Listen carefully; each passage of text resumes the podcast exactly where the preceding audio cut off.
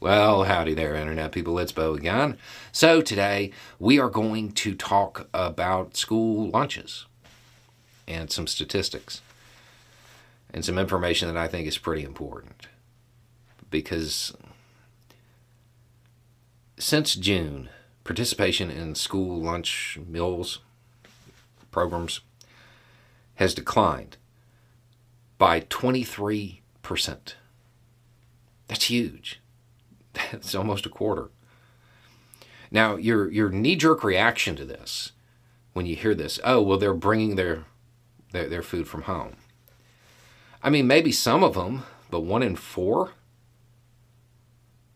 I don't I don't think that's what's going on.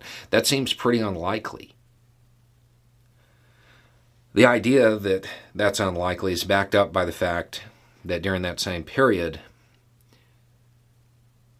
students have racked up $19.2 million in school lunch debt because, you know, that's a thing.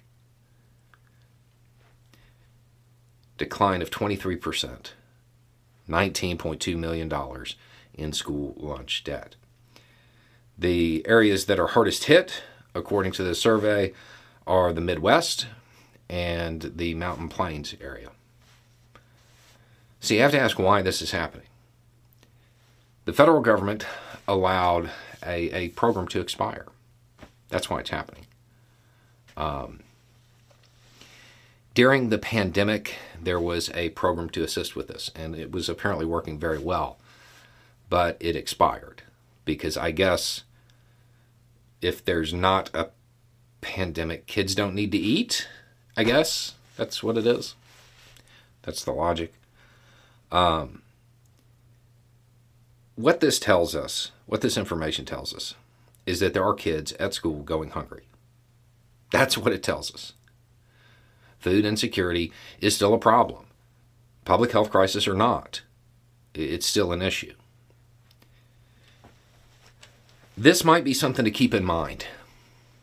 When you look up there at the house, or you look at your favorite politician on social media, and they're ratcheting up the anger at some mythical task force that the Biden administration is going to put together to come after your gas stove. And they're getting you all worked up and angry about something like that. It might be worth remembering that there are real problems. There are actually issues. There are kids at the school in your area that are going hungry. But they're going to talk about stoves.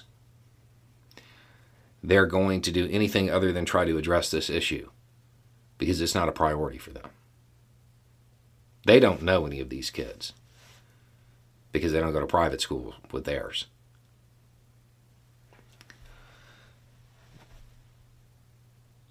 I think that when you're talking about $19.2 million, for working class families, that's that's just an insurmountable figure. It's huge. It's huge when you think about how that that number came to be.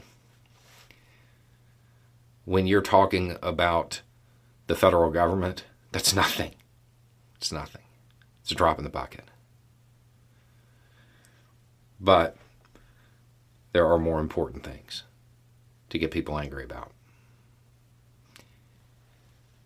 Mom deserves the best, and there's no better place to shop for Mother's Day than Whole Foods Market. They're your destination for unbeatable savings, from premium gifts to show-stopping flowers and irresistible desserts. Start by saving 33% with Prime on all body care and candles. Then get a 15-stem bunch of tulips for just $9.99 each with Prime. Round out Mom's menu with festive rosé, irresistible berry chantilly cake, and more special treats. Come celebrate Mother's Day at Whole Foods Market.